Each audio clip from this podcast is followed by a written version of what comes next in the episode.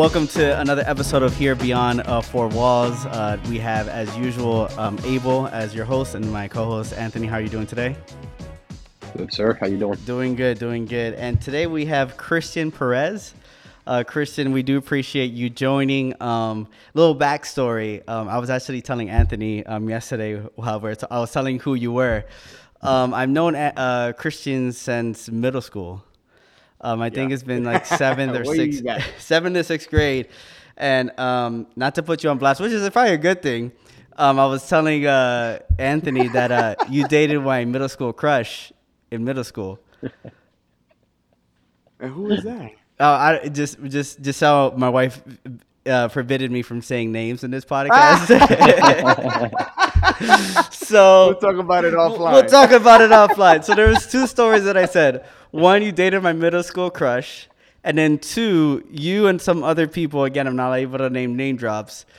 Made a coup in like tricking me to thinking I had a secret admirer in freshman year. Oh my gosh. yeah, Yeah. So he, you can see he's holding on to those. I No. still hold on to Yeah, that, I'm like, wow. I still hold on to that. this sounds like a setup. I just brought you in just to talk about these things. oh my but um. Christian, I've known you for a really long time. Um, you're currently an art teacher um, for New Jerusalem, Yes, sir. New Jerusalem Academy. You also Yeah. work with uh, brands, different brands and companies, allowing them to be able to speak uh, speak through their imagery, doing uh, graphics, Right. and also doing their logo design. Um, in addition to that, um, you also do content creation um, on occasion as well for companies and churches. Um, so I um, wanted to give you an opportunity to introduce yourself as well before we kind of dive into the, the conversation. Okay, yeah, absolutely. I think you did a great job of introducing me. Uh, but yes, my name is Christian Perez. Um, on social media, you people know me as Sketch Perez. My students, they know me as Mr. Chris, right? and um, and yeah, so um, my wife and I, we run a very small studio. Um, it's just the two of us, but we have a handful of clients who we do social media, branding, um, print design. We also do photography. Kind of run the whole gamut when it comes to um, marketing. And our most recent venture has been our friends actually opened up a school during the pandemic, and uh, they were they were homeschooling their kids. There was literally um, they have four kids of their own, and they homeschooled their wh- wh- whole four kids. During the pandemic, more people had to homeschool, so they were looking to them as yo, how do we do this? And so what they ended up was making a concept where let's do homeschool together. And so first it was their family, then another family, another family. Now we have like 50 kids. We literally have from kindergarten to 12th grade, and it's a beautiful thing. It's a it's a legit like private Christian school, and it formulated all out of just parents being involved with their children's lives. And then so our friends did that. They called us over. They knew that we did art and media and all this stuff. They wanted some kind of innovative curriculum for their students and so they brought us on and that was that's been our latest um, kind of venture so we do teaching we also do the marketing stuff uh, so that's that's, That's me in a nutshell Yeah. Awesome, awesome. and it's it's pretty cool because um like we s- I mean I remember we started we hung out we made beats together and then you started Yeah, getting into uh, photography. everything. and then when my brother had his like little rap career you did our photo shoot. Like it's Yeah. it's been a progressive. I mean you have other you have you, you know you branded yourself in different ways um throughout time. So it's pretty cool to kind of see you settle into into this um into this aspect. And, and this is the reason why I kind of wanted to bring you in is because you've had that creative like bug or passion for a really long time. And it's you know it's drifted different ways. You drifted here you drifted there um, and how do you how do you feel that your creativeness art music uh, photography how do you think that relationship correlates with god how do you think that correlates Yeah. Um first off, so you uh you know for the podcast you sent me the questions beforehand and I'm reading through the questions. Um and this is one of them and I, this is like I'm, I'm glad we're starting here.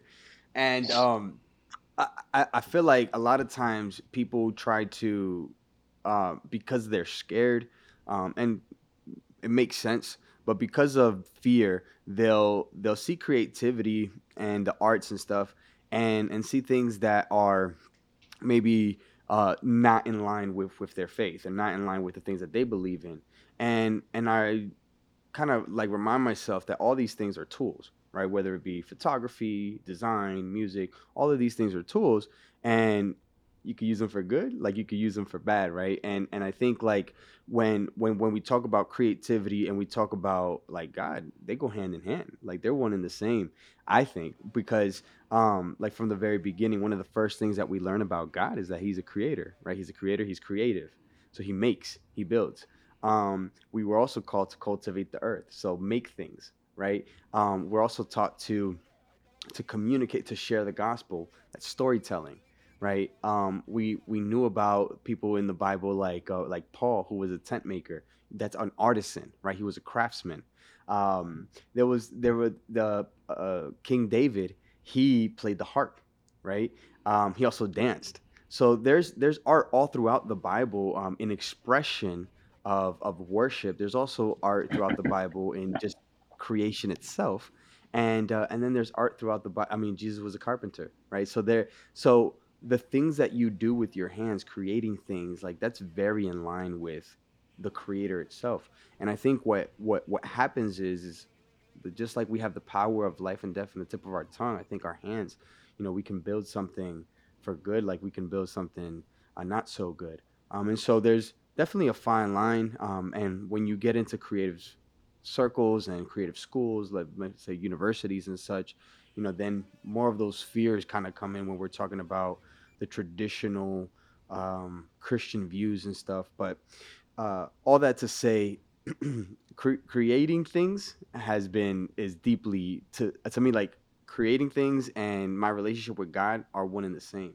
Um, you know, I I, I feel like we all have a purpose and we all have something to like a mission. We're all here for something, and and more times than not, it, it's it's involved with me making something, and that ends up being the tool um, that ends up spreading the gospel or Yeah. or or sharing something positive. Yeah, and and one of the things that is the reason why it was kind of cool to have you come in here is because, like you said, um, creativity many times doesn't correlate with holiness, Well, people don't correlate that together.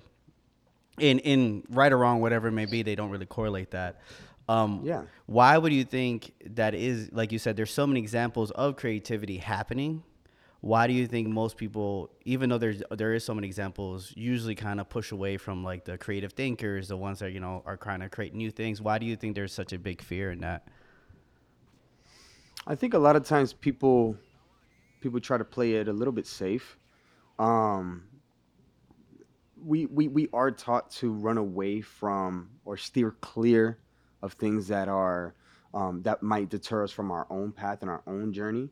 And so, um, if they, if you see, I guess in any particular art, I mean, it's just people, right?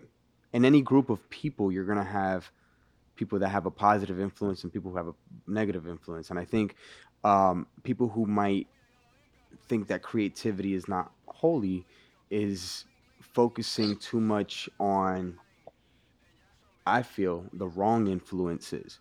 Um, but I think even even even on that note, we're we are in a very interesting time where we are seeing more fashion designers openly speak about Christianity. We're seeing a lot, tons of more uh, musicians, both in, in in actual Christian music, but then also musicians, producers who are in secular music.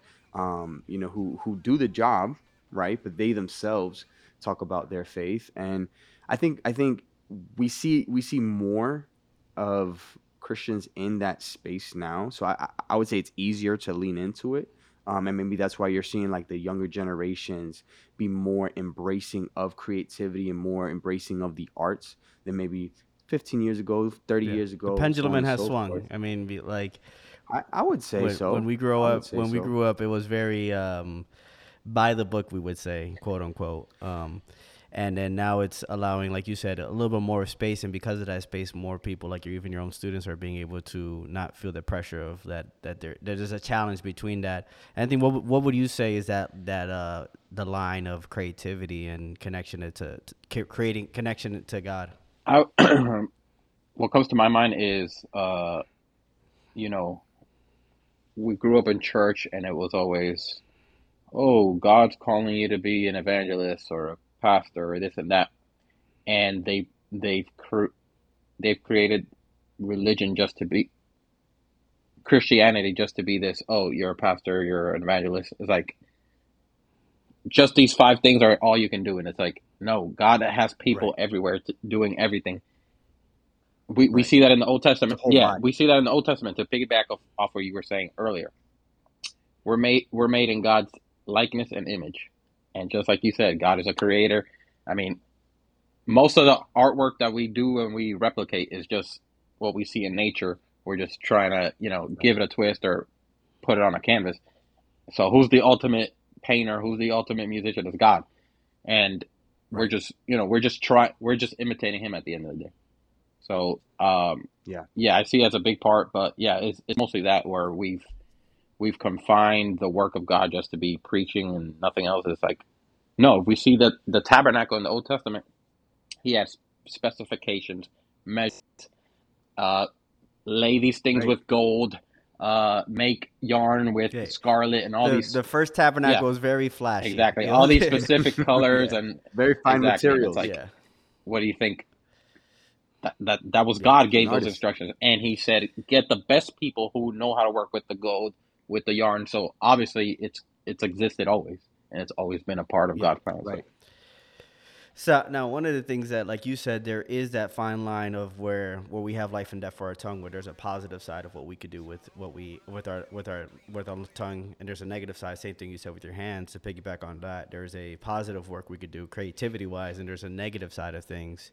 So how do you kind of personally, you know, throughout your whole journey, how have you found that line between okay, let me push the bounds of what I could do creative creativity wise, but also make sure that it's still in line with what God wants me to create. Yeah, I think so. So there's it. I think that's twofold. So one, it comes down to um, the message, right? So what's the message of the thing that you're creating? Um, a lot of times, I will say that I found myself in complicated situations where I needed to make a website, I needed to make a video, I needed to do something for a client that was not in line with um, with my views, and um, and I've had to to confront myself and and and see where do I draw the line, and I've had to find that for myself. Yeah. Um, what what's too far? But I've definitely I would say that I've made mistakes and and I and I've t- taken on projects that I shouldn't have. Um, and that and that definitely pushed me on. Oh man, I should not be in this kind of environment, this kind of situation. We should I shouldn't be a part of putting out this type of message, whether it be profanity and and musical lyrics or something like to that effect. So there's there's it's very important um, to to to care about the message that's being put out. I think that's how you can you can that's the beginning of saying is is what I'm doing good or bad? Is this glorifying God or not? Yeah. And then secondly, um intention uh, so what are you what is your art doing? So um a lot of the examples that we mentioned in the Bible, there was a there was a something being made, right? So again, Paul being a tent maker, like that's very practical. Um building the tabernacle, that was very practical. Those are practical skills. I don't I don't know this. I haven't read the whole, you know, I can't say that I know everything in the Bible, but I don't necessarily know of a part where there was somebody just frivolously painting a scene or something. I don't I don't know those intricate, you know, yeah. that type Yeah. of art. What I so so in my life, my art has been very practical, right? So it's been uh, I got a camera, uh, photography. I'm making money. I'm feeding my family. I have a roof over my head. Makes sense. It's a wedding. There's there's no gray area there, right? Um, I, there's this business. They need a logo. Cool, no problem. So there's these very practical things that I did did within my career that like it's it's like as as practical as making a tent, right? There is no gray area there. There's just working for a real estate agent. Like there's I'm, I'm as long as they're not doing anything illegal, that's that, that that's where I would cross, you know, uh, draw the line there. Yeah. So so I've been very um, intentional about early on in my career. I, I probably worked with more um, rappers and more urban artists. Where uh, the more I progressed, I, I worked with more um, business, more white collar type jobs, Yeah. and um, and that in and of itself, like just moving my environment change, like helped me draw that line Yeah. um, and and make that that transition.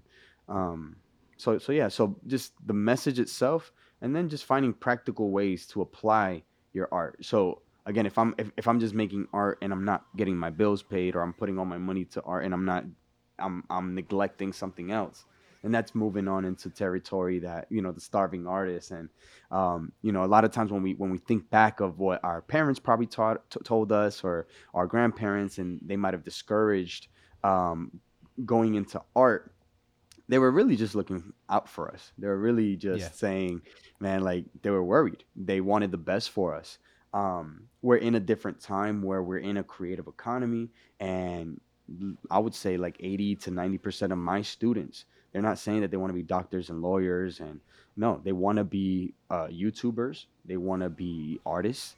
They want to be. It's all in the creative arts, um, social media. So um, the the the jobs have shifted, and so you can be creative. You can glorify God. You can have a practical job. They can all coexist, and it doesn't have to get into any kind of weird spaces um, that I think a lot of the older you know, generations are probably scared of. Yeah. Um, one of the things that um, I think is is true uh, is like you said, one it's one of those things where they're just trying to look out the best for us. But like you said initially, um, it's tough to know how to give an answer when you don't really know how it works. In create in creative space, especially when you're looking from the outside in, you could get a lot of assumptions or a lot of things where you're not really sure how that how that works. So I think it's it's really important um, as leaders when we take the opportunity to provide a space where God could do His work, and if it's um, in a practical sense, or if it's in, in you know like X Y Z mathematical sense, or if it's in a creative space, to be able to to work in His way. I think the challenging part of uh, creativity is that you could justify you're pushing the limits much easier than an XYZ where like if I'm an assembly line, if I'm just putting this mic together, that's all I could do. When you are creative, you're able to, you know, like for if like your example as you know, I do photography as well. You know, the camera itself is just a tool, but you could do different angles, you could do different sessions, you could do all these things. Where that line or, or it could be pushed and be subjective much more than if it's a this is what your the result is is the outcome where the outcome could be a million different things even with the same tool. So I think Yeah. that's where um, it is a challenge upon um, cr- uh, creators to be able to make sure that our tools are always in line with what the Lord has us.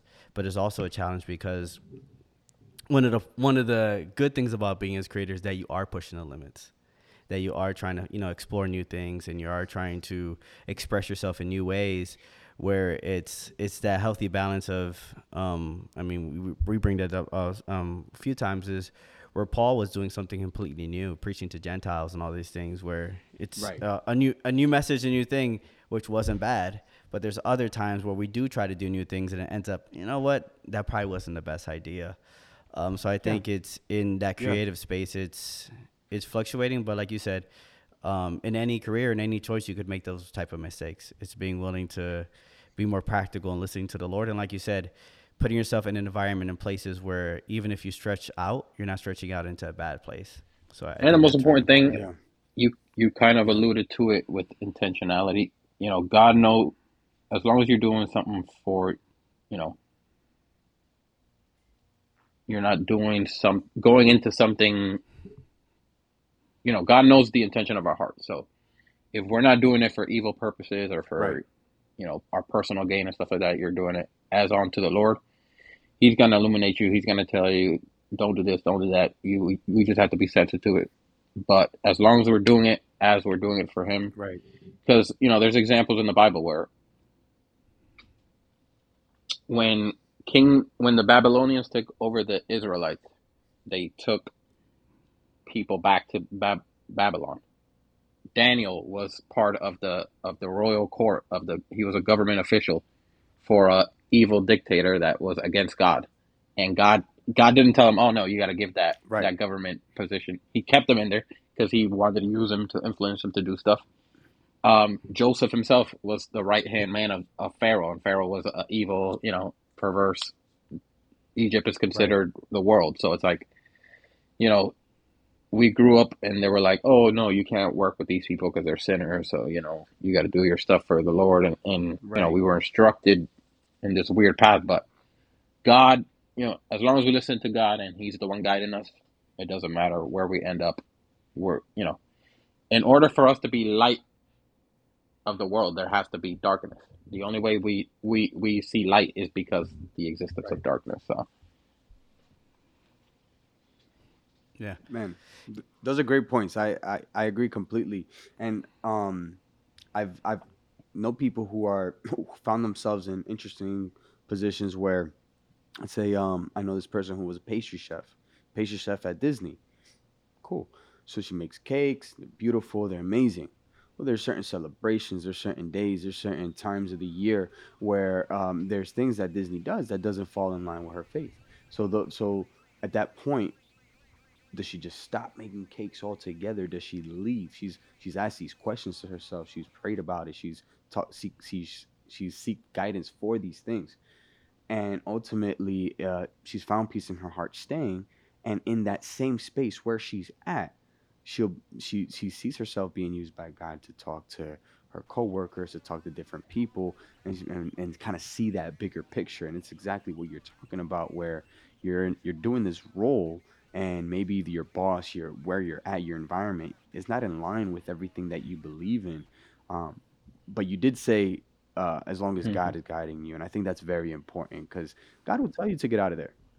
There's situations where God's gonna take you out, but there's exactly, yep. situations where God wants you there, right there for for a specific purpose. So I'm glad you said that. I agree. I agree. I I uh, I think the same way for sure. Yeah, it's it's it's really tough. Um, I'm more of a person personally myself where it's like um, it's it's it's one of those challenging parts where certain jobs require you to be in certain areas where it's it's impossible not to be surrounded by people that are not in agreement with your faith or the or the organization itself.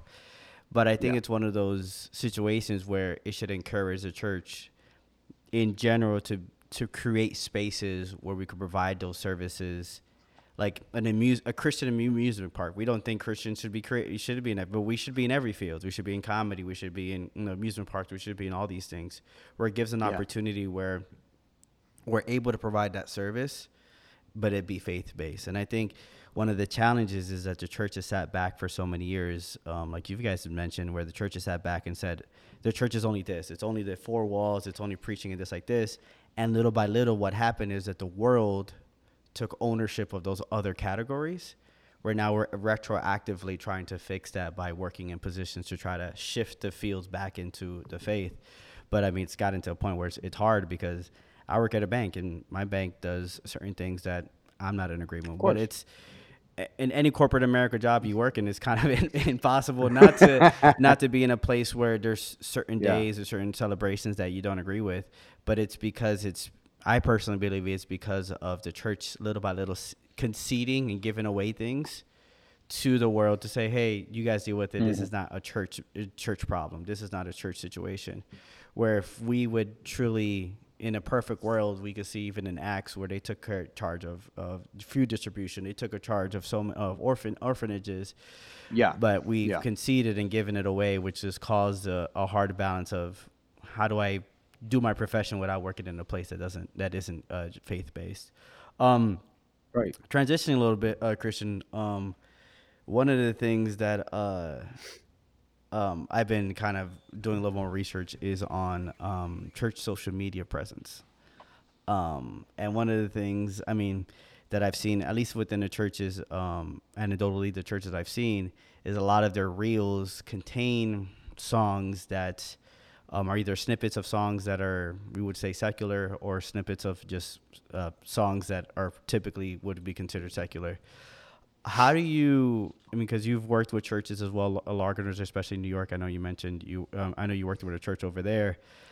Where does your view in in using social media, but also separating yourself from truly being like the church? Where should we be engaging in using songs for reels in that sense? Like, where do you see that that space being presented in from the church perspective?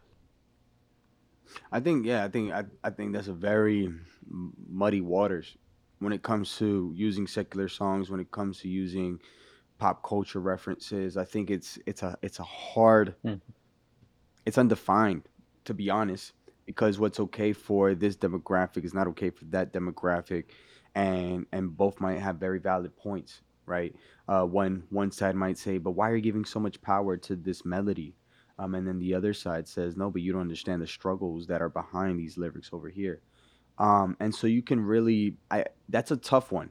That's a tough one. I think from a church standpoint, if you're going to be a church, um, there's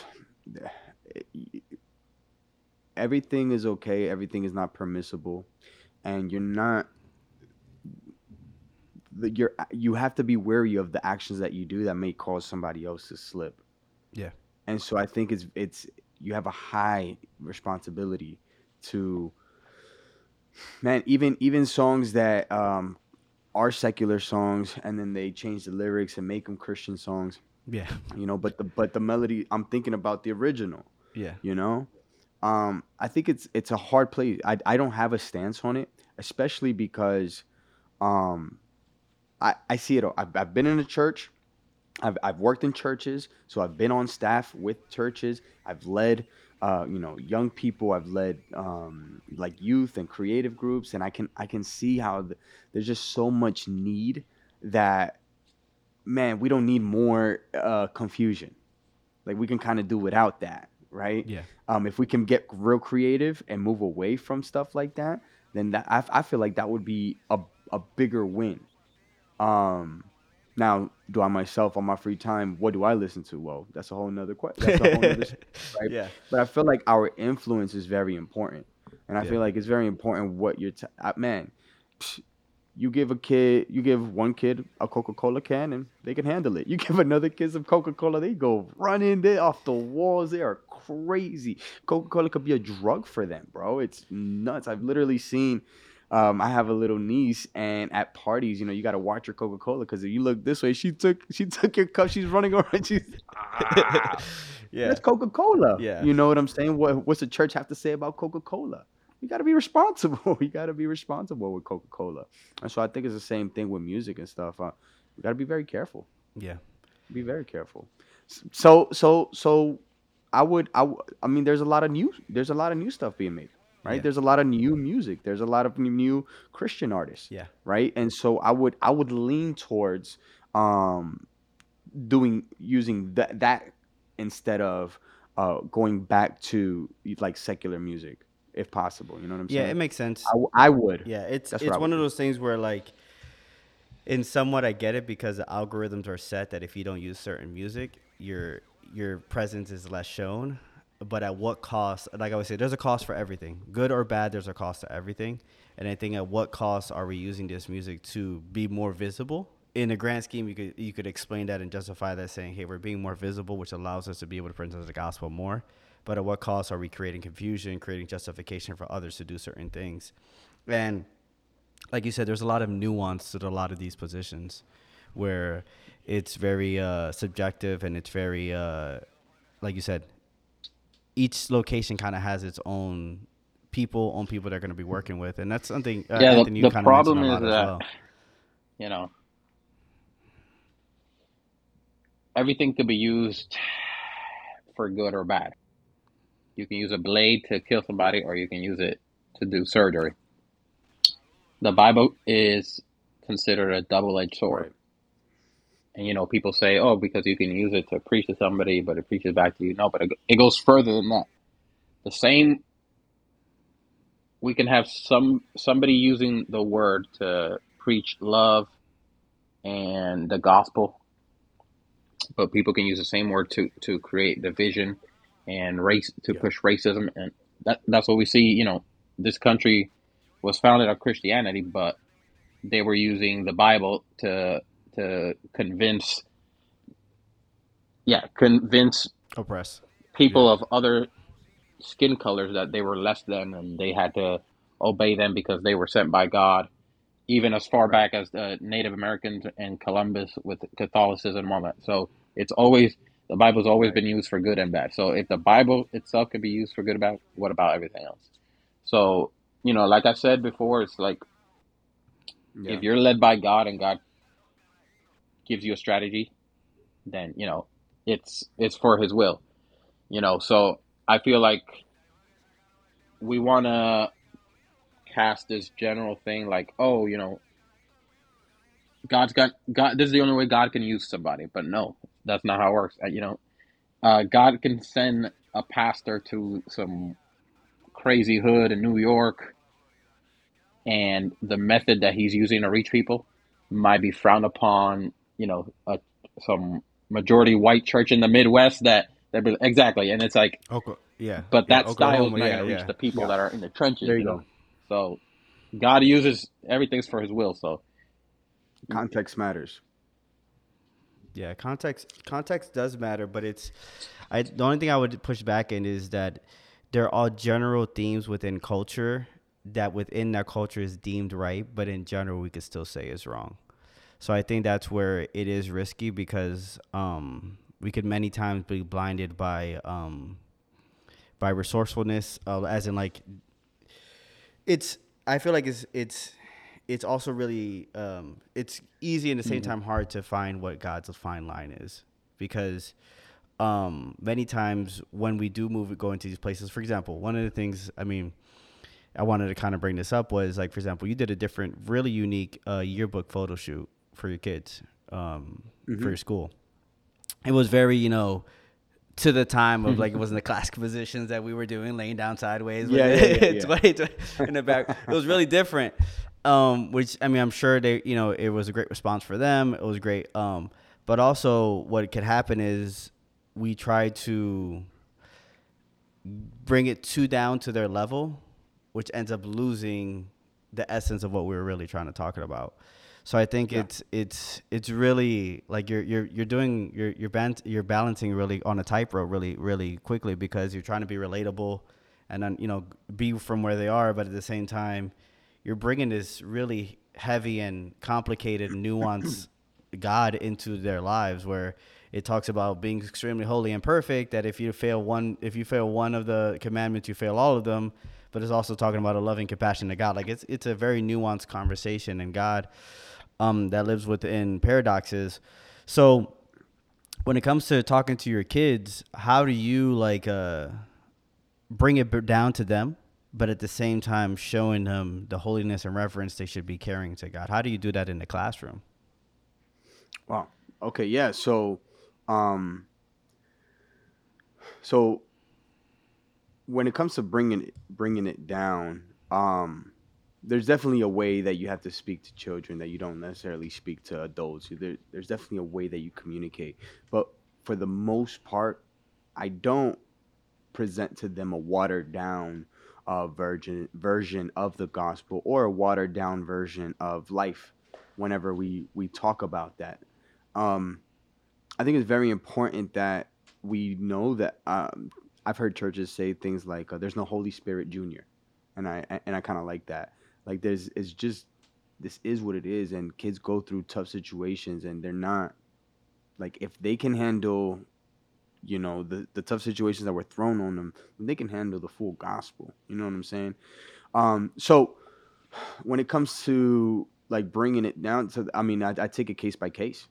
I take it case by case. Like uh what happened here like what are what uh if a situation arose if somebody's feeling a certain type of way if something happened in the house if if two of my students are having um an argument if the, if the whole class is being kind of rowdy or there there's case by case we'll we'll analyze it and and we'll talk about it from the pers- you know everything from the foundation of the gospel from the foundation of Christ is the foundation.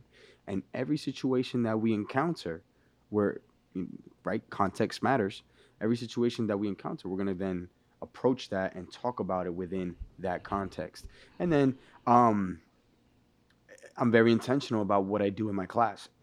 Art in general outside of faith can be seen by some people. Again i think it's it's harder to say that in today's world because of all the practical implications of it but um, art can be seen as a frivolous pursuit and so i'm very intentional about how i build my curriculum and so when we're painting we're not just painting we're also talking about uh, the career paths that that could lead to right? Um, we when we when we're doing sketching, we'll do architecture sketchings, we'll do car sketchings, and we'll talk about what it what it means to be a product designer, right? And and we go through those types of things, and so we ground things on um, on practical skills, and that kind of helps art stay within the space that it needs to stay in.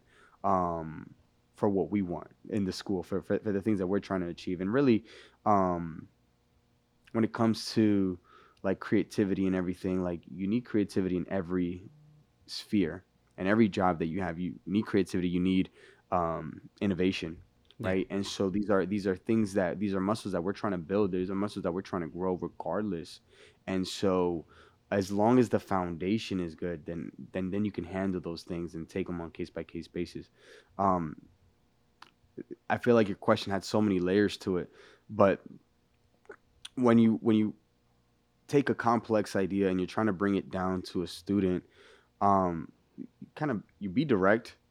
You know, like we've we've dealt with, um, we've talked about racism, we've talked about um, intercourse, we've talked about relationships, we've talked about we've talked about all these things. I'm I'm talking about you know, I again I have kindergarten to twelfth Yeah, grade. yeah, yeah. right? There's a wide range of yeah, age age groups. I have yeah. 18 year olds, um, you know, coming up to me and asking me and talking to me, and you know, and, and so we talk, and so we, we we have that conversation. Um, I'm very blessed that um, my wife is actually in the classroom with me, and so um, to to again, how do I show the gospel? One of the things that I do is just through my life, right? And so I'm I I, I have the benefit, I have the honor of working with my wife, and they see that relationship. I've I've literally have had kids tell me, "Oh wow, you get along with your wife so well." Like- and and at the time I'm like, yeah, I, I would hope so, Yeah, right? yeah. Like it didn't. It, it I at the time I, I I didn't put two and two together, but through the weeks I found out that that their parents did not get along so well. Yeah. and so they were making that observation um, and, and and it was something more than just what the surface level of, of, of what they said. So um, in a nutshell i think being direct with the kids not watering down the gospel taking it case by case um, i think there's there not that there's a gray area but but there's context. There's context to actions and there's things that happen. And and there's grace and there's we, we learn from from things. I think a lot of times you know like you said the bible can be used as a double-edged sword. Um let's talk about grace. Let's talk about getting up. Let's talk about learning from our mistakes and let's talk about not repeating them. But but we could live another day. We can do we can Yeah. be better. We can grow from this and we can grow out of this. Um i have kindergarteners and when they get when they start crying first breathe first of all you're alive right? You're Yeah. not you're good right? Next what's going on? She took your crayon. Whoa why did you take her crayon? You know we Yeah. handle it piece by piece. And i think honestly like um just ha- i would i would handle it the same way through with with with all the ages and even all the way to adults. Yeah. one piece at a time man. Yeah, I think it's it's a challenge because as you go higher level, um, you have to put general standards that sometimes don't fit everyone.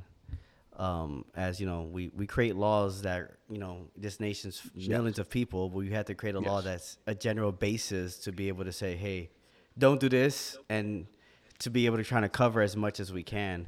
So right um, how do you? I mean, the good thing is, you know, you're you're only dealing with a few kids, but you know, as the church, if you look at it in the grand scheme of things, is dealing with right millions of churches. Let's say the church in general. How do you kind of? Where would you say is? The, or or I guess I go with Anthony first. How do you balance that? Like, okay, we we're trying to do it. Like, for example, I'll give it a more example. Uh, back in the day, we would say, hey, we can't dress a certain way because, but at the same time, the the concept was, hey, let's do a general rule to be able to kind of fill the the, the as much as we can yeah in church, uh, Anthony, how would you say you would balance that? Like, okay, obviously each each situation is case by case, but we don't have the time in the world to, like to be able to go case by case by case by case. How do you, how would you say is that balance of we had to have some sort of structure where we can't say everything's case by case because we had to have a, a basis point of what's right and wrong, but at the same time, being able to to have that nuanced conversation. But in terms of what that, um, are you asking? For? there's a possibility to do both. So, like for example, uh, uh, like I said, uh, general rules or, general responses of how we're going to respond to things. So, for example, clothing is an example where clothing could be very nuanced. Where um, uh, how we re- we view modesty, for example, within church. Um, they would give a general a rule of saying, "Hey, don't wear this type of clothing," but it's it's because it's trying to placate to as many scenarios as possible. Where So- there's, there could be a so lot of the nuance. question For is, are we talking about, your parents are the uh, buying your clothes and they're buying your with clothes and children? they're not faith based. So Or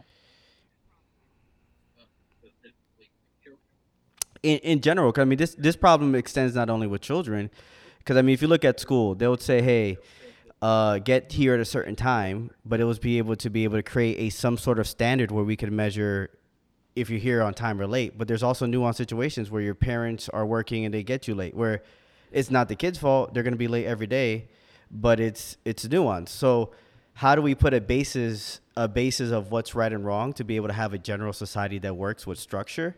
but also be able to look at things nuanced. And it's, it's a complicated thing because a principal, and if you look at school, let's go with kids, a principal might, might not have the time to go to every kid that's late to find a new one to say this kid's okay to being late, this kid's not to be okay. Because if we start breaking the rules and one kid could be late, one kid can't be late, you could break the, the order and structure of things.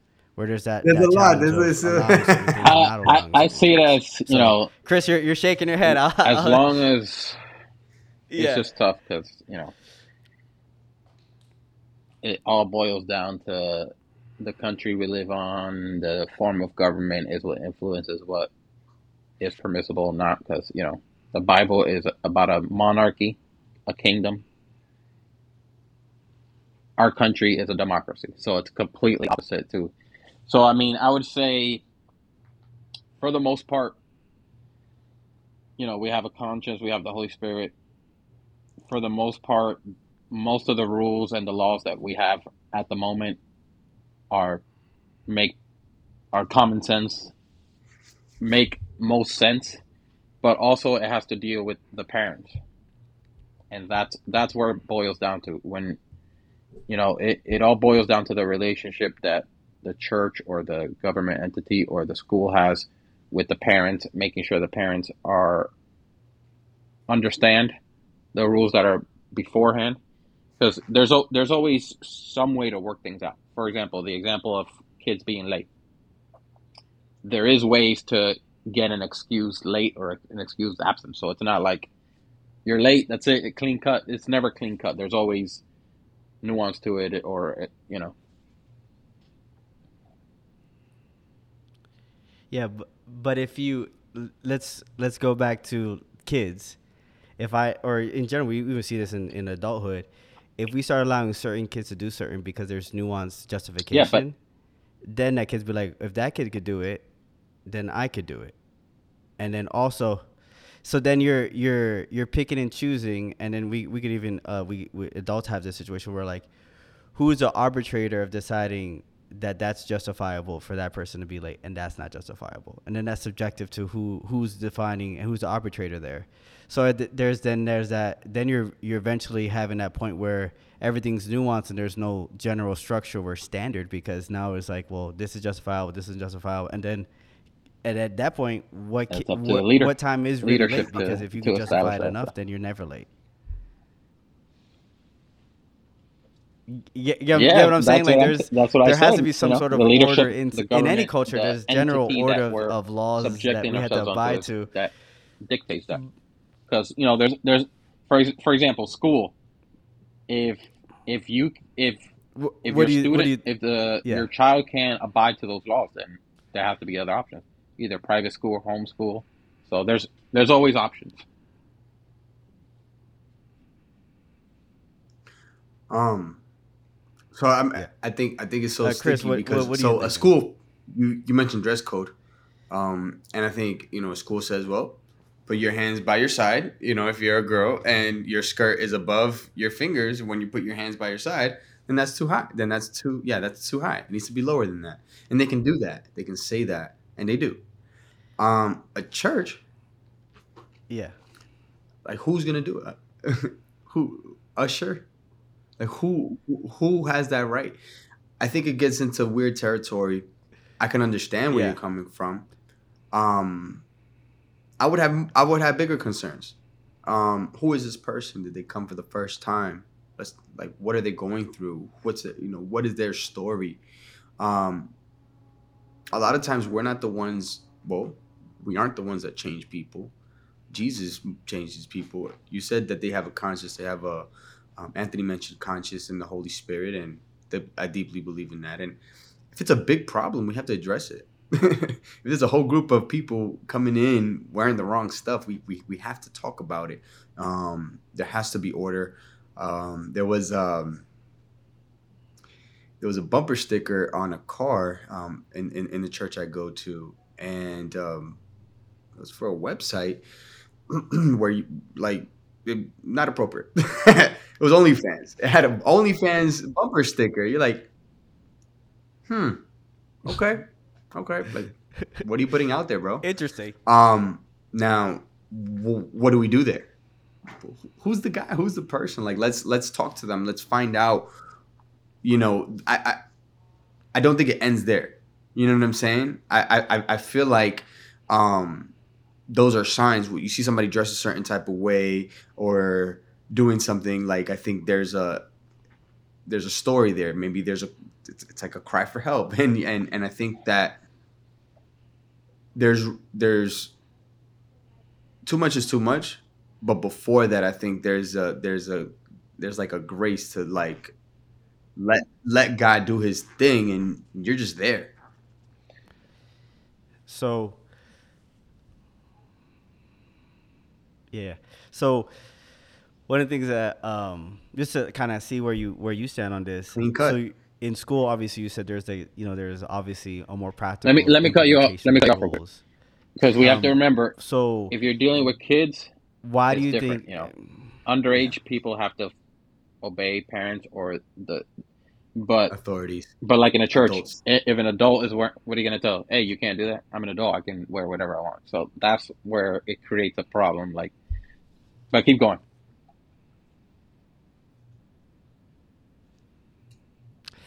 Yeah, but but but even as a even as so my question is as you got to my you, you answered the question I was going to ask like kids we are more willing to be susceptible providing them rules and directions, but we're adults we're not as willing to do that. But as you said, they're more free willing. But even when they're free willing, in we do that as adults. There's laws that we we follow as a nation. Do you do you not think it would be important? I mean, for your own kids, like you have homework that you probably provide your kids, and there's a cutoff time that you provide in general.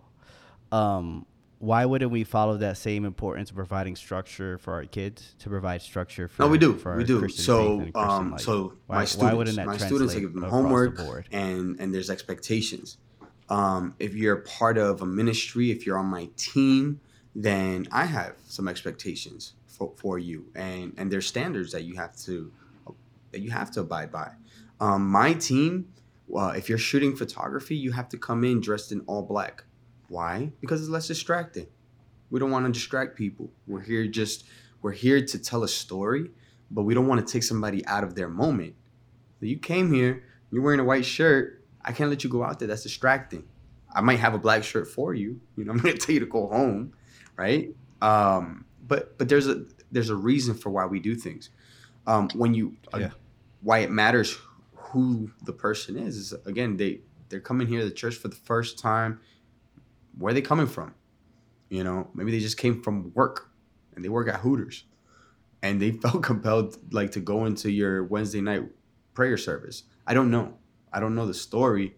So i think you know that that, that matters a whole lot i think you can put rules and i think you can put order. Yeah. um, but relationship goes above that right? So when you build relationship you're able to tell people certain things. You're able to to to actually set things in place. A complete stranger or somebody who that that's a harder conversation to have. Yeah. um i think the first step is relationship. And then from because only somebody that knows you could call you out on something like that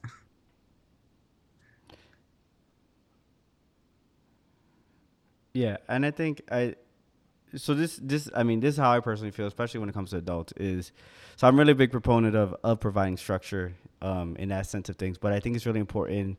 So like you said, know your relationship. So I'm really a big proponent of, of relationships, especially having my own kid. When my daughter was first born, I wasn't dropping her this rule book of what she can and can't do. She was too young to even understand those rules. So what I, you know, as a baby, the biggest thing I uh, did was try to show her love, show her love, show her, show her love, show her, show her love, show her love. And as as she's gotten older, she's two and a half. Now she has the capacity to understand. Okay, during this time we don't talk, or we don't run in the stores, or you stay next to me when we're crossing the sidewalk. And as she's getting older, I'll continue to provide her more structure in our lives. So I think it's it's important to, like you said, have that progression for our, our people. Yeah. Where if, if they're coming from work for the first time, we're not providing this like big massive book of hey, follow this, but we're progressively, you know, when someone's coming for the first time, they're a baby in the faith. In, in that sense of things, and you know, the Bible speaks about that. You know, we go from milk from honey, and we progressively uh, go older. Um, and I think it's, I mean, the Bible says we, we act like a child, thought like a child, but now I'm a man. I th- think like a man. I think it's that nuance in that conversation. But I think it is important, especially today, is that we've gotten to a point where we're very heavily compassion and love and love and grace based, where we've swung that pendulum as a church in general, where we're trying to, because we were before in a fire and brimstone, like you're going to hell, repent for your sins, you can't wear this, you can't wear that. You have a tattoo, you have you're, you're, you're done for. There's no grace, there's no forgiveness, and we swung to extreme forgiveness for grace. And I think it's important to have that healthy balance of making sure that yeah, some things are subjective, some things are between you and God, but there's are some things that are black and white that are, are not negotiable. That you this is this is what it is. Like we're not wearing white shirt like you said in your in your situation with your ministry.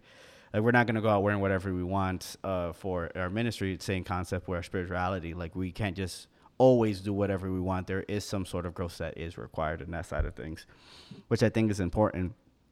Um, how do you? How have you? I mean, which is cool. You work in such a unique school. How do you find that opportunity to be a mentor and and be a friend, um, but also always be their teacher and draw that line between I'm this person that provides th- order, th- but I'm that's a also great trying question. to relate to you. How do you how do you do both? My at school is time is unique. at, at your so school? we have 50 students, which is not a lot. I know there's t- some teachers that have 30 kids in one class, right? Um, so I have 50 students in total, and um, my classes are pretty much 10 to 12 kids per per class. So it's very small. Um, because it's small, we know parents, right? And so we um, will we'll spend time outside of the school with them. Um, so we've built relationships with the students, and that has been a big topic because we are a small school. We're all family. Like the teachers' kids go to the school, so the teachers are friends. It's very family, and so we've talked about it. Like this wouldn't be normal in a regular school. How? Where do we draw the line? Where, so this is a big topic of conversation. Um, it's just like a parent. It's just like a parent. Like you, you don't want to be your friend. I'm, I'm not here to be your friend. You don't need another friend. You need a parent. You need somebody. You need somebody to guide you, right? And so when it comes to, there's always structure. Like in my class, there's structure. There's. I remember the first time a class came running and screaming. It was like, whoa, hey yo, let's try that again, you know. And now they line up outside the class, and there's rules and there's structure and there's order. And so doing Yeah. that has has been a great way to set that separation. We're not just friends, we're not just buddies, we're not just hanging out in the street. You know, there's there's order here. And the things that I'm trying to do for you is so that you can create uh, discipline, so that you can you, you can know how to function outside of here, right? Um, I do something as simple as when I give out a piece of paper when it's Yeah. we do art on digital tablets on iPads, and we also do art physically. So we do paint, and uh, when we paint, everybody gets one sheet of paper, right? And pe- some people might make two lines and say, "I messed up. Can I get another sheet of paper?" No, no. Finish. Commit to the drawing. Finish it. See where that takes you. Like work with that mistake and see how. And a lot of times it ends up coming out better than what they thought, right? Or if maybe the whole thing was a failure, and then at that point when they finish, then I'll give them a new piece of paper. But they have to finish. Um, and there's so there's principles that I'm trying to teach them, and so by by doing those things, by putting a little bit of strict strictness. You know, not it's not all fun and games, right? So there is order. To your point, there is structure. Kids actually like that. Um, it's, it's it's why a class goes crazy when the substitute teacher comes in because there's no structure. The the structure went away, and and I was the type of kid I I, I hated when my teacher was absent, right? Because I hated like the chaos and the like like today just throw it in the trash it's gone. Like we're not doing anything today you know? Um so i think it's important as a leader Yeah. if you're a leader of a ministry if you're a parent if you're a teacher i think it's important for you to have your set of rules and structure for your class and and with that that creates the boundaries.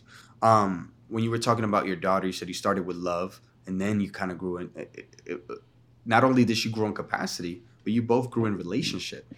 Um and in that relationship you've had to say like okay i love playing with you but i'm your dad. I have to protect you. I have to prepare you for the world. And so you started to to set limits.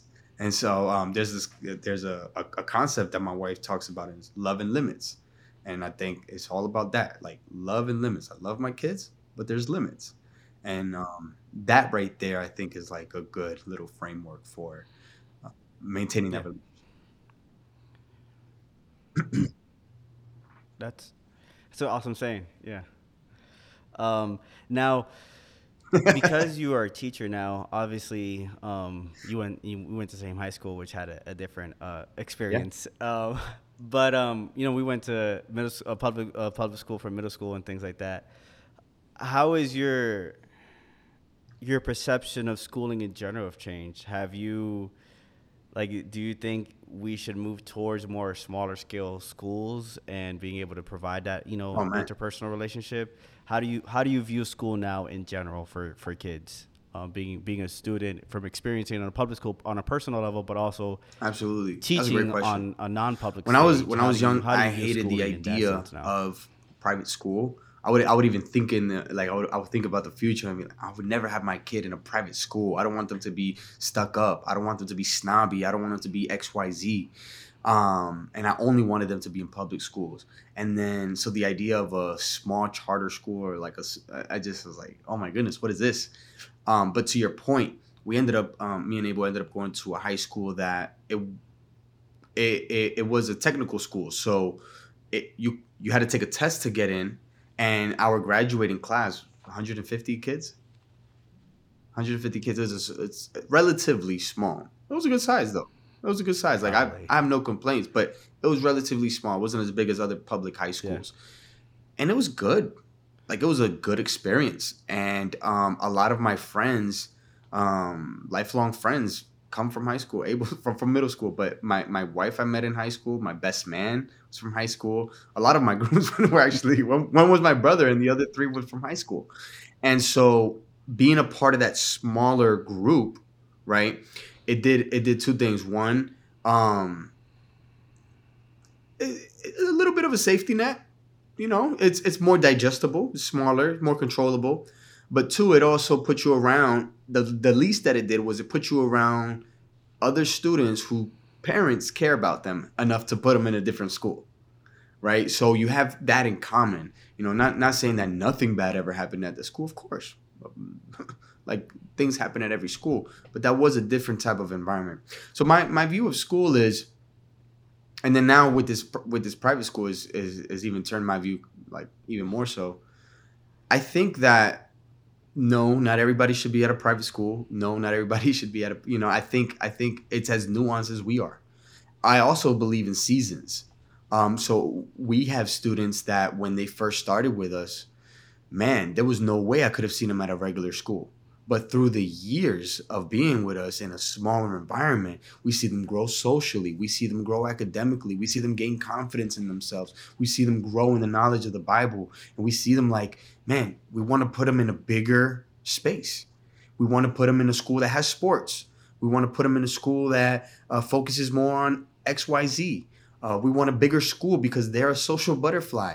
Um, there's situations where i see that um, a student might need to go to a different type of school but all in all i, I think we're in a beautiful time where Different you have schools. options Yeah. and um, just like I think every school is is, is every student um every student is made to go to a, there's different schools that are going to help different types of students but there's also like wherever you're at now doesn't mean that you have to stay there right so there might be your element my my my elementary school experience was phenomenal um, I had a public elementary school, and they cared a lot about reading. Um, they cared a whole lot about math and science, and I just my edu- my elementary education was phenomenal. When I got to middle school, not so much. Middle school was not. It was it was another public school, and man, there was everything. like it was it was like a bad school. I, I'm sorry, but it was a bad school, and so that was not Fights like I would day. not want my my my my Yeah. son, my my my my kids to go to that school. I wouldn't want that for them. So I wouldn't want that public school. I would say absolutely not. I tell people, I tell my students like you can go to you know this school, this school. Don't go to this school. Like I, I'll tell them that. Um, so yeah, so, so so I think the the student matters a whole lot. Um, and, and, and then it also matters Yeah. the time that they're in, the time that they're in. But but I think like there's kids that need sports, and there's kids that need a bigger school, bigger environment. Um, I think it's hard because you if you're a small school, then diversity looks different, right? Because there's 50 kids now. So if if you know in a in a 500 kids, you might have a clique of people like you. In a 50 with 50 kids, you might it might just be you. So diversity starts to take into place a whole lot. Um, and there's situations where I would say like, no, this is not right for you. This is right for you. And I've seen it. I've seen I've seen students come stay with us for a year and go. I've seen other students stay with us their whole Yeah. school career. It's like it, it matters. Um, the the time that they're in. Yeah. Well, um, Anthony, uh, now you having Geo in your life, how do you view that concept of choosing what Uh, school? um, I agree with Christian. It's uh, it's for, um uh, for for Geo. Like, how do you view that? we have to get to know build relationships because, for example, my high school had a big language program. So in, in my town, it was the school that provided the most different languages for students. So if I know my kid wants to learn a different language or something like that, then obviously I would choose that class. Or if I know my I have students that like engineering, then I find a school that focuses more on engineering. So it's all based on, you know, what specifications and nuance because we even see it with Jesus. When he spoke to the multitude, the mass, he spoke in parables.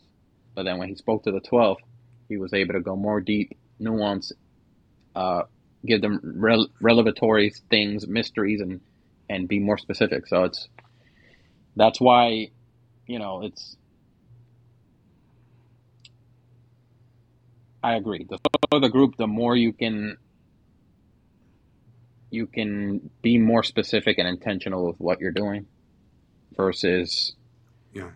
like a teacher with 50 students versus a teacher with 20 who do you think is going to be more effective and going to reach a higher Yeah. percentage of those students the person with less because they have less to worry about and they can spend more time with each student and work on but if you have 50 students it's like okay i can only give you two seconds of my time two seconds two seconds so it's you know the smaller the, the group the more nuance and time you can spend with the individual so that's that's what we did with geo um, and also knowing the school like the the school that we were zoned for is known for being terrible you know fighting. So it's like why would i why would i want to put my kid in that situation? And then there's a there's the church we go to has a school so it's like there's no there's no need to make a decision. It, was automatic. It's like of course i'm gonna put him you know somewhere where it's faith based and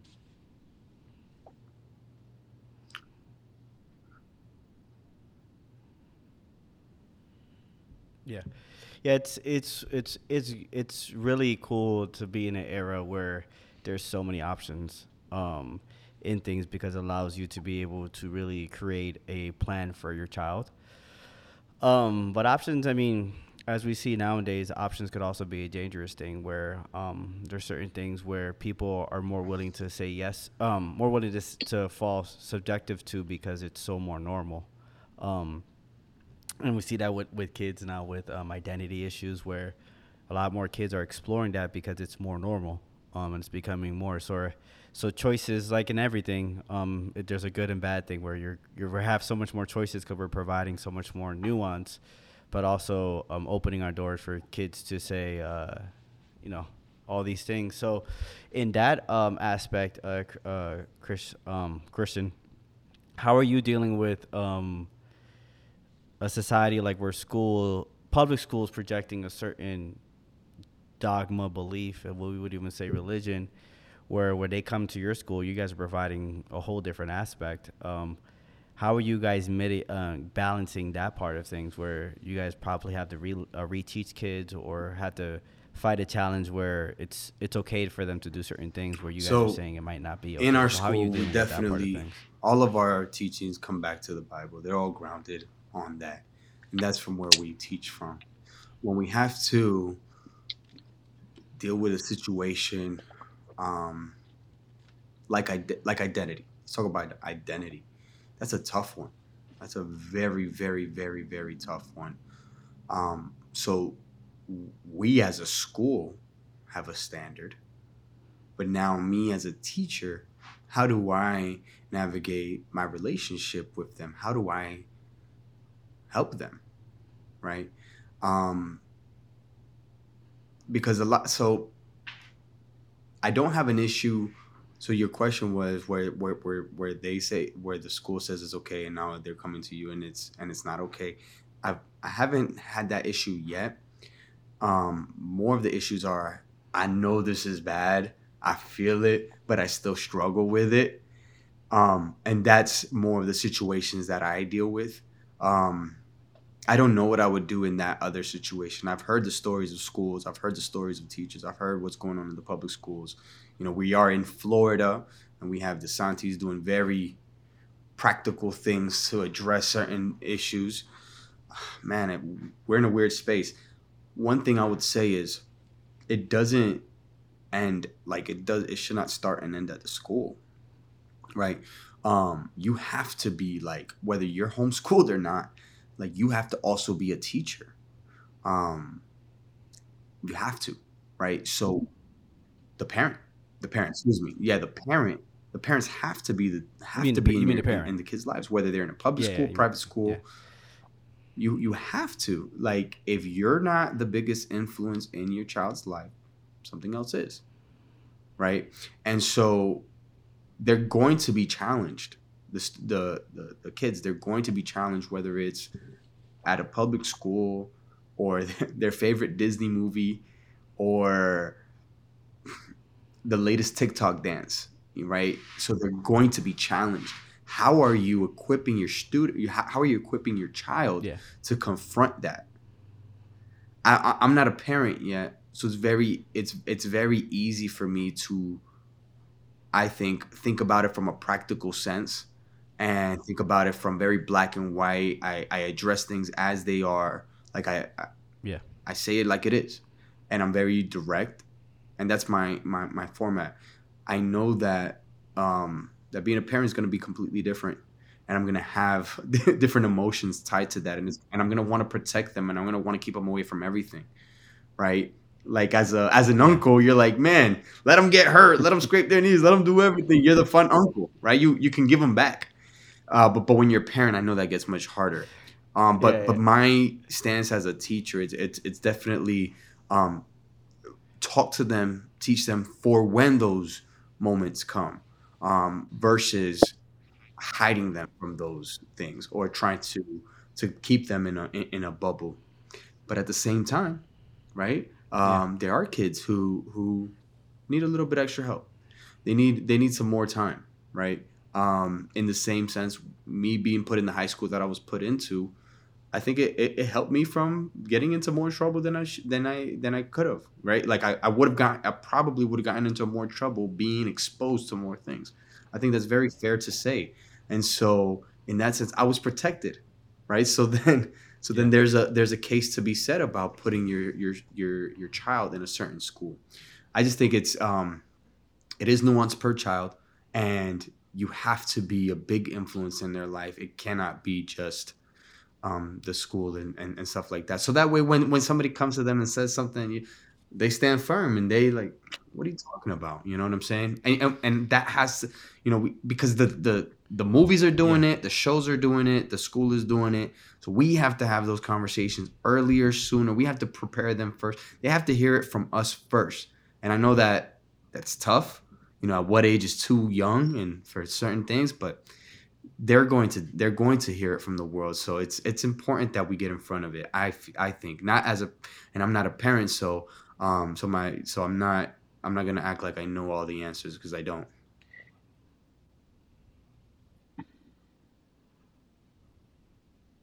Yeah.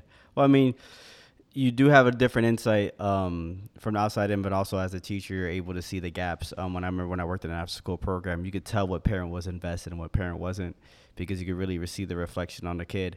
Um, kind of transitioning into like tools for students. I mean, Chat GPT is coming out. All these things are coming out. What is your?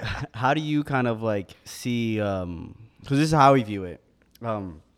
I'm not sure if you're Uh, familiar with um, yes, yes, yes, yes, yes, yes. Uh, M- M- MKBHD. yes. He's a he's a, a YouTuber that uh, yes he, he covers tech, and you know they talk about they're you know talking about Chat uh, Chat GPT on their podcast, and um you know they're saying all these cool things that it does, and I'm like, you know they're like, well you don't have to you know it helps you just use the tool helps you much quicker, but I as much as I hated just reading about American history and having to write a paper, not um, it does give you an opportunity to learn from previous mistakes. Where if you learn how to master Chat, Chat GPT about silver, and you had to have to write a page about uh, the the Civil War, yeah, they did the the idea of writing an essay, and they're able to proofread and make sure that ChatGPT wrote it right. But there's also lessons you can learn from reading history, where um, ChatGPT is not able to provide because they're just providing them the answers. How do you view? I mean, we're t- we- we grew up in a in a we're in that generation where we experienced no tech, and we we also kind of grew up with tech.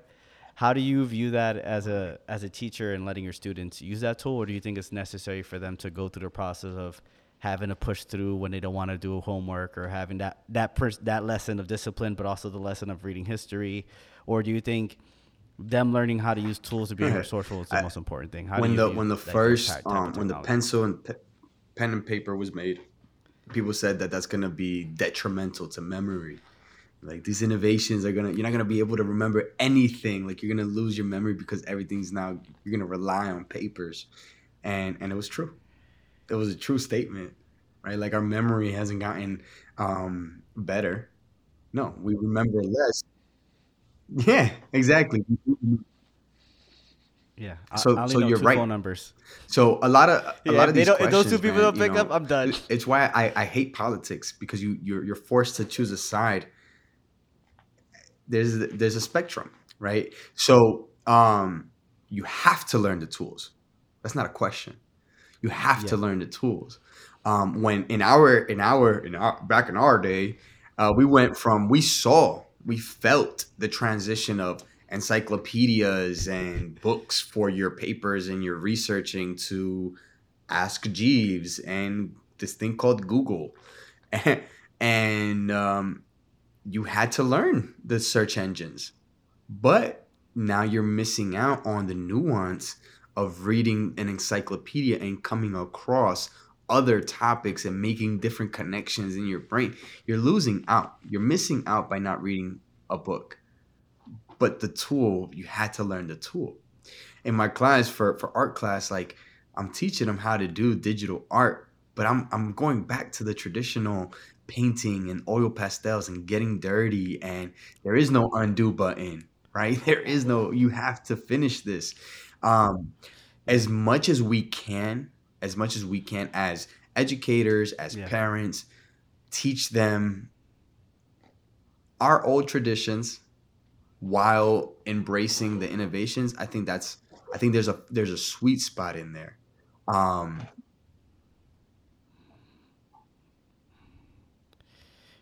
Yeah, because I mean, if you look at DALL-E in the artscape of things, DALL-E is improving drastically. Where it's making images that it's it's it's crazy. Um, i mean even ChatGPT has gone in an imagery scope where they can make images as well. So, I mean, ta- I mean, you're be you're finding ways to be creative within that tool, but at the same time, like you said, uh, you could always erase. Like I use a mirrorless camera. I, I know you use a mirrorless camera where I'm getting into film now, where I only have 36 pictures, and I'm like, I accidentally clicked a button one time on when I had my last film. I was like, oh crap, I just wasted a picture, and it's like that's it. Like you have no, you have you have no chance.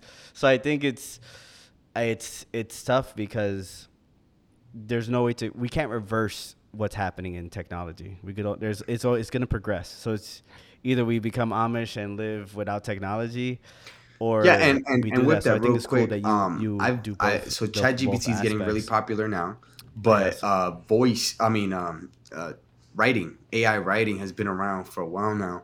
One of my clients, we've we've been using AI for the past two years. Um, it's it's he's in aviation he knows aviation. He knows nothing of creativity or writing. And I'm a creative. I know nothing about aviation. Between the two of us, we're able to formulate these prompts and work with AI to get for it to give us what we want. We've been using that for two years now, and I would say it's the best thing that we could ever have. Like I couldn't tell. I I, I don't know who would who we would have been able to find and hire that knew about aviation, that knew about writing, and then also fit our budget, like it would have been impossible, right? Um, and so there was a lot of practicality to that client. In my art class, I've brought in AI art to give us crazy prompts, right? So, um, like reference photos, crazy reference photos. So um, I'll have three students. One student tell me an animal, another student tell me what's that animal doing, and then the third student is going to tell me wh- wh- where are they doing it in. So uh, give me a bear riding a skateboard on the moon, right? And then AI gives us like 10 different images. We choose one, and that's the reference that we draw for that day. Um, and so I think um, the more that we embrace the tools and while still maintaining an essence of what we used to do, because there was benefits there, right? There's benefits to reading books. There's benefits to knowing how to use a search engine, and there's benefits to knowing how to prompt, give the right prompts in ChatGPT. Um, and so em- em- embrace the future, but kind of continue, uh, show the kids, show the kids like where that came from, because um, some fun things happen in that in that intersection. Yeah. Yeah um, with you, uh, um, Anthony, you're you're you're wow. What? Dude, you're young. I didn't think you had a 15 year old. You look so he's so like good. Where, wow. Technology. He's not mine. I was thinking he was like three. he's uh he's my uh wife's cousin that we we foster pretty much. Oh, okay, okay, okay. I was like, you have a 15. You look 20. Uh, I wish. hey man that that Dominican power, that Dominican power. hey, uh, so you know, I'm sure he's like, I mean, he probably doesn't remember what a. I was talking to Cell the other day, like my daughter's not gonna know what a floppy disk is. I remember when I first searched YouTube, I put U, the letter, and tube, and I was like, what is this? Like, what's where's YouTube? I can't find it. Uh, so how are you dealing with you know geo, Uh, like taking on like technology, but at the same time embracing the like the old school like hard work and and all the other things that you know. Well, uh, this is something I wanted to say. Not having like technology provides to you. Where, how minutes, do you balance that yourself? I haven't had the chance. which is we're we're always going to learn more by and teach more by example than we will by rules and regulations. So we that's that's right since the beginning. What caused us? What caused Adam to fall was wanting to know good from bad. But the God never said don't have the tree of life. So instead of choosing to live life eternally, he chose good and evil. And ever since then, we're doing the same thing, right? We the Bible, the whole Bible is that God gives us rules, but God already knew we weren't going to live up to them. That's why it says Jesus died from the foundation. Before man was created, the plan of Jesus was already in effect. So it's not that God didn't know the rules weren't going to work, but he wanted to set an example. Look, I'm going to give you these rules. You're not going to be able to follow them. And then later on, I'm going to show you what I'm doing. So what did Jesus come to do? Save us? but also give us an example. Look how you can live on earth. He gave us an example. That's why we're trying to be like him. So, which goes back to the question you asked them earlier about new students coming in. The rules are different, and it's like you can give you can give a student a million rules, but if you're not leading by example and and abiding by those yourself, and they see you, they're not gonna follow them either. That's like a that's like a parent that smokes telling their kid, "No, don't smoke." They're gonna end up smoking because they see you smoking. So it's like leading by example is gonna be always more effective than just giving somebody rules and regulations. And the Bible says it. We're living epistles. So the testimony that we give, people in the street see us, oh wow, he's different. Rather than telling them you can't wear this or that or that. If if I if I tell somebody don't wear a short skirt, they're gonna be like, nah, I still want to wear it. But then if they see all the women don't wear short skirts, eventually they're not gonna wear them because they see everybody else around them not wearing. Them. So it goes down to the same thing. Like if if all I do is use technology and never show never show him the hard way or how we used to do it. Look how we used to do it, and at least put it in his hand so he can test it and and at least have that in there so he knows. Wow, back then must have been tough. I'm glad I have this. I can appreciate this technology now because I know how. So I do it by example. So he'll see me working out in the backyard or doing something, and that can be applied to to anything. Um, and it was interesting what you were saying how you use technology in your art class, but you still give them, you know, the old way, paint by hand, because at the end of the day, no matter how advanced technology gets, it's never the beauty of doing something its raw expression is always going to supersede any computer. For example, and obviously you know this. If I put bear, it's going to give me an image, but that image is going to be flawless. Perfect lines, perfect shading, everything's going to be perfect. But it, if I draw it, I might accidentally put a little much too much pressure on the bear's ears. And when I get to the mm-hmm. bear's chin, I, I didn't have as much pressure.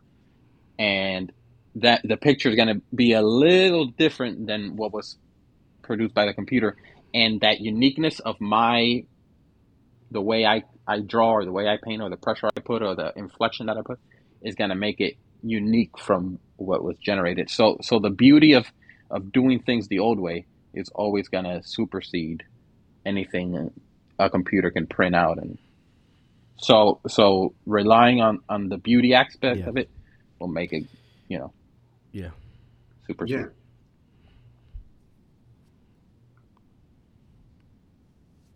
I mean, I think it's. I mean, that's if we could correlate back to the gospel. That's the beauty of the gospel. It's. um It was an an ultimate creation, a creative story yep. um, that no nothing can be mm-hmm. replicated. Yeah. Like all the stories of superheroes is only replication of what you know what God truly did. And we could read all the comics we can, but the best superhero story is is Jesus. Um, but Chris, you know, before we wrap up, you know, you've gone through an interesting journey, and one of the things that it's I always uh, find interesting is um, I'm I'm, up, I mean, I'm Hispanic. Up, yeah, I'm we're all Spanish, so um, we grew up in a tradition um, of. Uh, um, you grew up with you know men had to do certain things, and like you said, one of the things is providing for your family.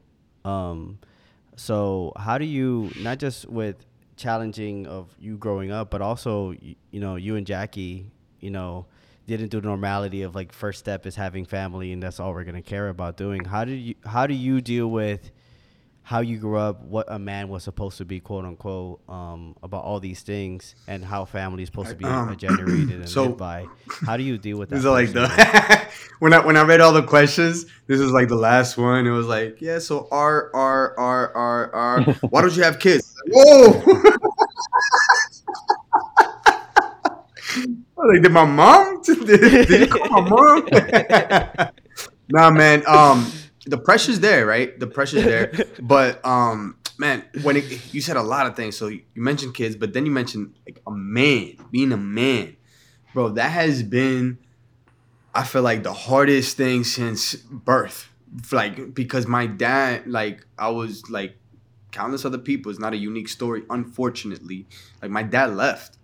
Um, my mom literally. I have stories. Like my mom has stories where she had to now be cognizant of how she acted, how she dressed, so that because I'm only seeing her, right?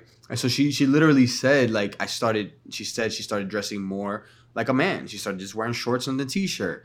Um, she realized at one time um, she caught me putting on perfume. Like I was putting on cologne the way that she puts on perfume. So I was going like this and like this and this, and she's like, "That's not how you do it. You got to put it on like a man. You go." Rah, rah, rah, and she was trying to be rougher, you know, trying to she was trying to tell me how to be a man. Um, and then you know you have times uh, like I, you know, boyfriends of my mom or like my uh, my stepdad, like they all have this image of what it is to be a man. It's Hispanic culture, macho culture. What is a man?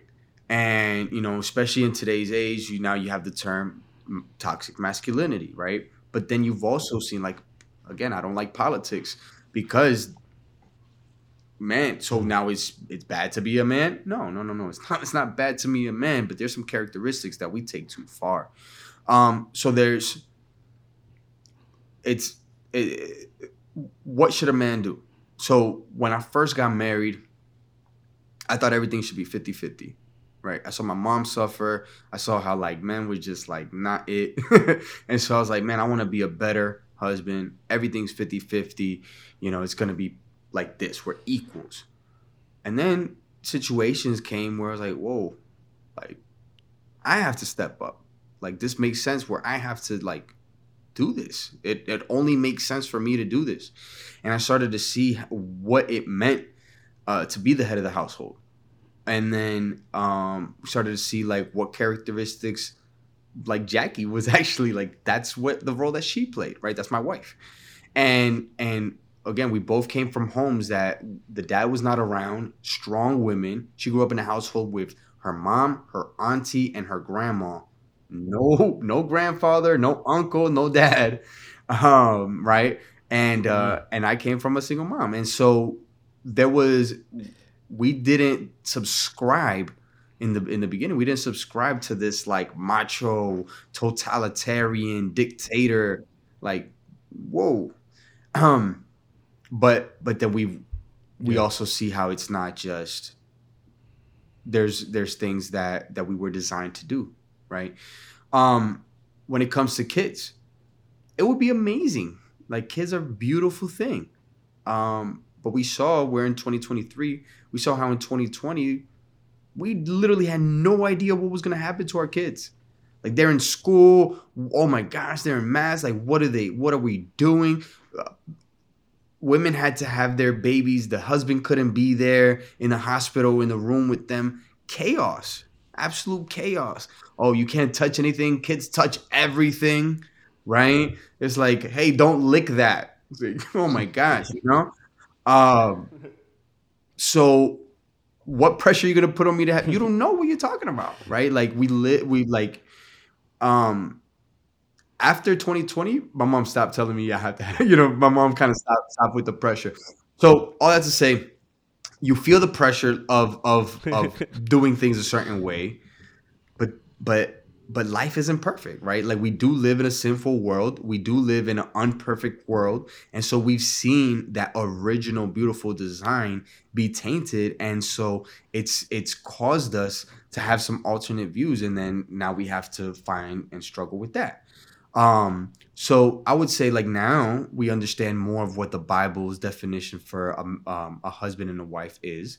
Um and then when it comes to kids, I I I would love to have kids one day, but it it's never made sense for us to have kids within the past 10 years that we've been married. And and I know that that's a little bit like that that that's different, you know?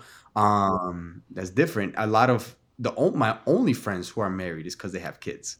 Yeah. Right? We've been married for 10 years, we haven't had kids and that's been very intentional.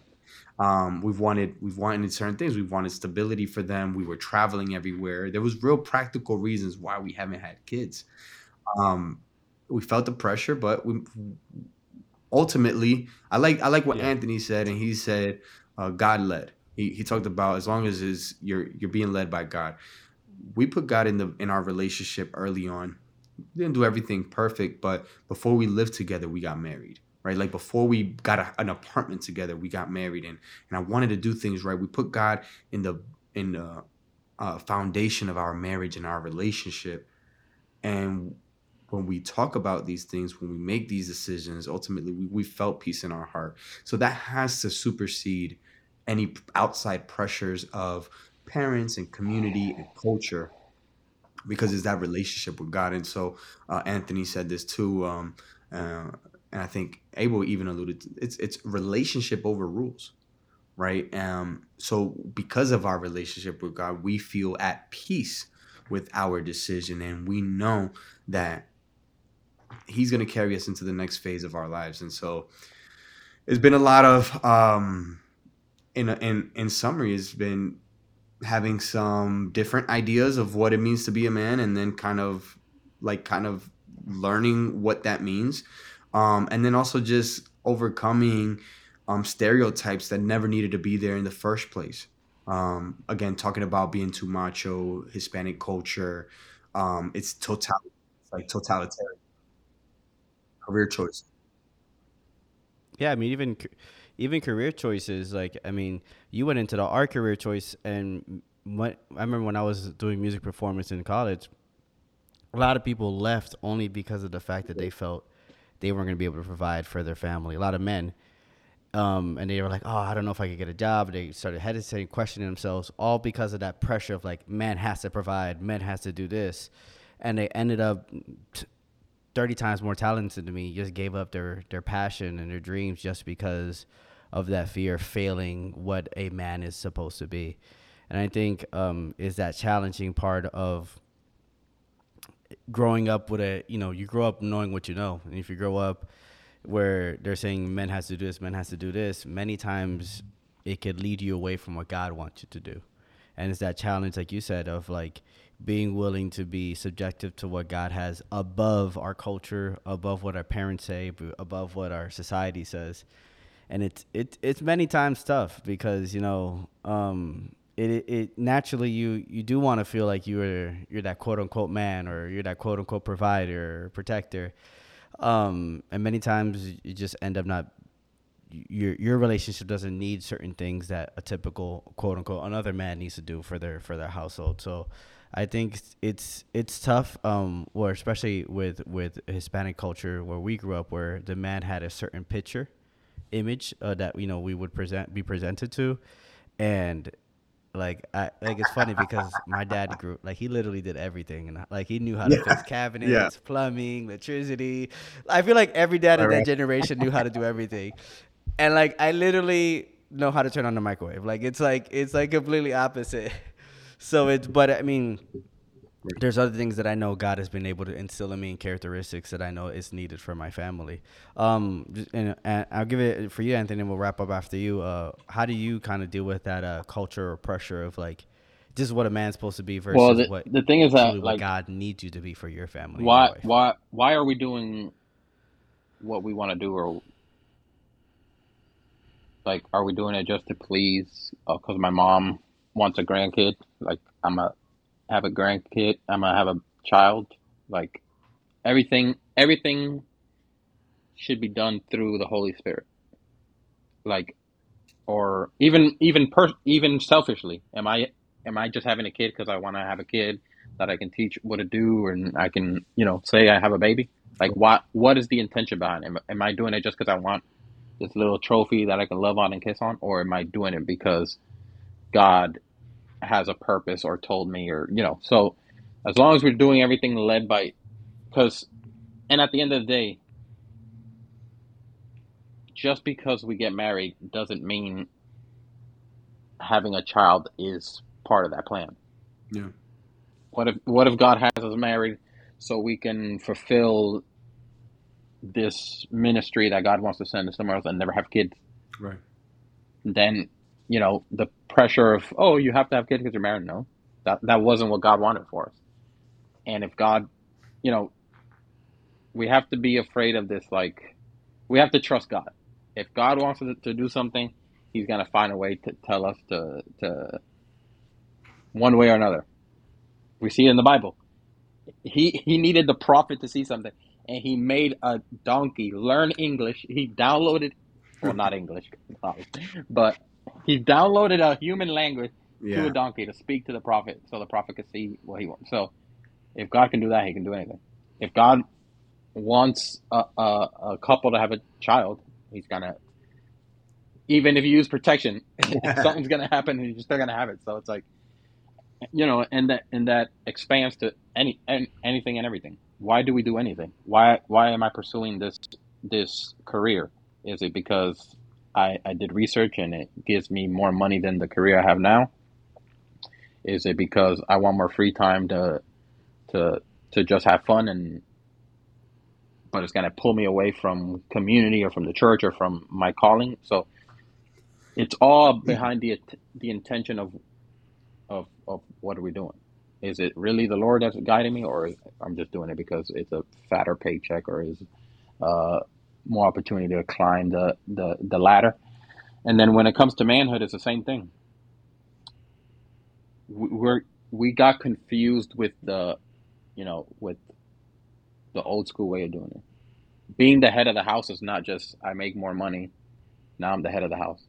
But what about the the spiritual leadership, the emotional leadership? Because you can make the most money and be the only one that works in your house, but if if you're not being emotional emotionally impacting in your family, then even if you're there physically present, it's still going to be like you're not like your child doesn't have a dad or your wife doesn't have a husband because you're you're there financially, but you're not there emotionally, you're not there spiritually. So and, and remember, we're compared as priests. If we go back and read the Bible, the priest came out of the the Levite tribe, and God established that the priest did not do any secular work to gain to make money. The other tribes and the people of the of, of whatever tribe they were at were supposed to support them because they were doing the will of God and they didn't have the time to go make their own money. So technically, if we're a priest, it isn't about money. It's about the the spiritual responsibility. it's about the spiritual responsibility, the emotional responsibility, job tomorrow. the responsibility you, of us as the priest of the house to be connected with God, so that God could give us the the the download of how we should lead the family. It's not just about making more money than your wife or being the only one that provides. Yeah, if we if we stick to the physical and, and to the monetary, then it'll end there. But what about the emotional, the spiritual? The it goes beyond that All of that. just providing money. Yeah. Yeah. Well, uh, Christian, uh, appreciate you coming in. I think the biggest thing we could get out of this is two points. Um, uh, creativity uh, is, is um, ambiguous. It could be so many different things, but the biggest thing It comes um, from God. Yeah. Biggest thing we can say out of it that it can be of the Lord. Um, so if you're, pers- it comes from God. It, and God is creative. He is the creative master. He is what creativity really is. So, you know, uh, we encourage churches. I encourage churches um, to explore that um, as we become an oppor- we, we we are growing. I mean, your students. I mean, it's pretty funny when you show They're when you're stuff. sharing uh, pictures of your students on like YouTube channels and stuff like that. It was actually pretty cool. Um, you know, it's the creativity part of things is part of God. Music, all these things are are part of what God really is. Um, that and then two, I think what we could really take out of this is there's nuance in every situation, but there's one one standard that we need to follow, which is God's word. And whatever that is, no matter if we like it or not, it's, it's what we, re- we really need to follow. And I think that's really important. Um, well, Chris, uh, Christian, I appreciate you, you jumping on. Um, we'll definitely need to uh, have you come back talk a little bit more about uh, um, the creative process of how you do these things. I think it's really cool. And, you know, you, we didn't even talk about you making you know music now. Like, how do you get into how do you how do Man, you get would into that? to, so man. there's so Thank much you you, know for to having talk me. about. It's a But we'll pleasure meeting you, have a reason for you to come back. Man, Appreciate it. this this com- Likewise. time flew.